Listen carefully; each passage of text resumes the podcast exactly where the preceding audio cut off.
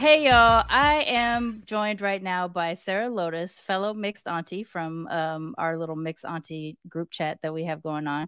You've heard from Sarah before on the show, both as a guest and to share the program that she does for mixed adults. So we're jumping on together to talk to you all a little bit about the upcoming cohort and what the Mixed Bloom Room is. So welcome, Sarah Lotus, back to Militantly Mixed. Hey, thanks, Charmaine. It's nice to be back. Thank you for joining me.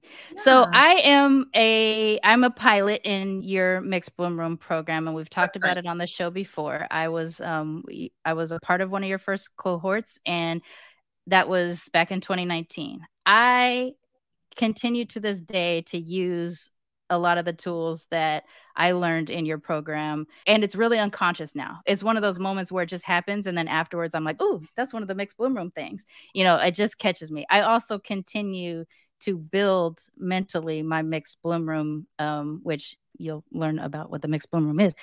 But so I'm always a fan of this, and I want other mixed folks to participate and enjoy it. So why don't you tell just really briefly what Mixed Bloom Room is about, and then we will get into your upcoming cohort.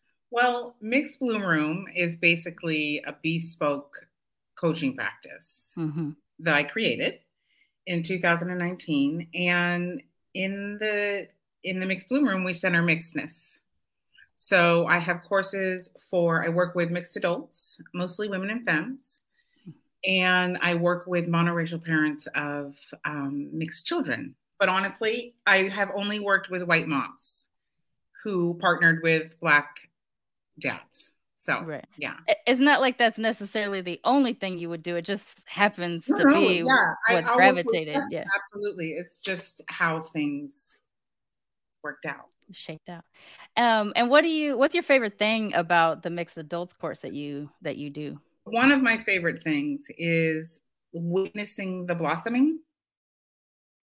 So watching a person sort of come into themselves, into their mixed body with a sense of ease and a sense of peace that they really didn't have before the course. They really did not, they weren't walking with ease in their mixed body.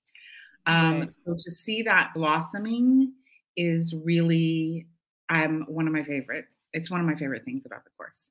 And in the last cohort in particular, it was like everyone's face was really different towards the end of the course. Like you could see it, they were more relaxed. They were more comfortable in their bodies. They were even like their skin looked like healthier, you know? Mm.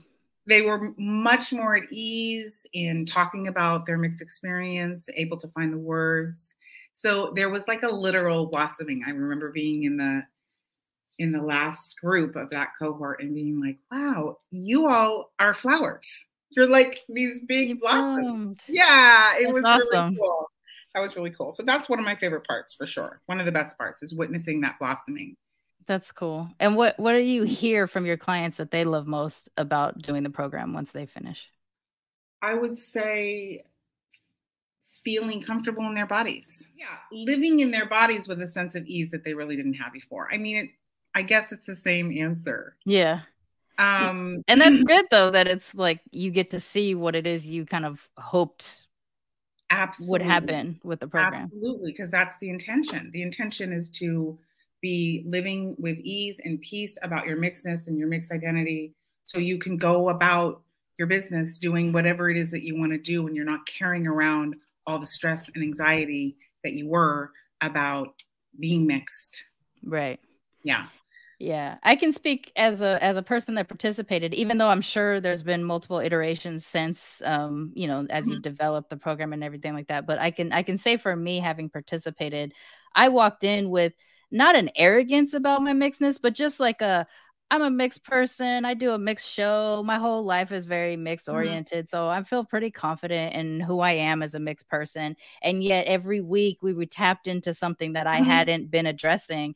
And as I had started to really look for it and accept the fact that I needed to work on this area, that weight lifted to just give myself permission to not be the the most mixediest mixed person that there was, like that I can get through my work, or I can work through those things that were maybe still making me not feel completely at ease. And some of those things I still deal with, but I now have a way to communicate it a little bit better. And I have the tools to kind of give myself permission and grace in those spaces. And I think that was a big turning point for me in terms of that, the concept of give yourself grace was not something I was doing in my life prior to this. And I think it was a big turning point in me giving myself grace to just work it through, like work it through. Yeah. And so I think I also really do enjoy the metaphor of the bloom room because,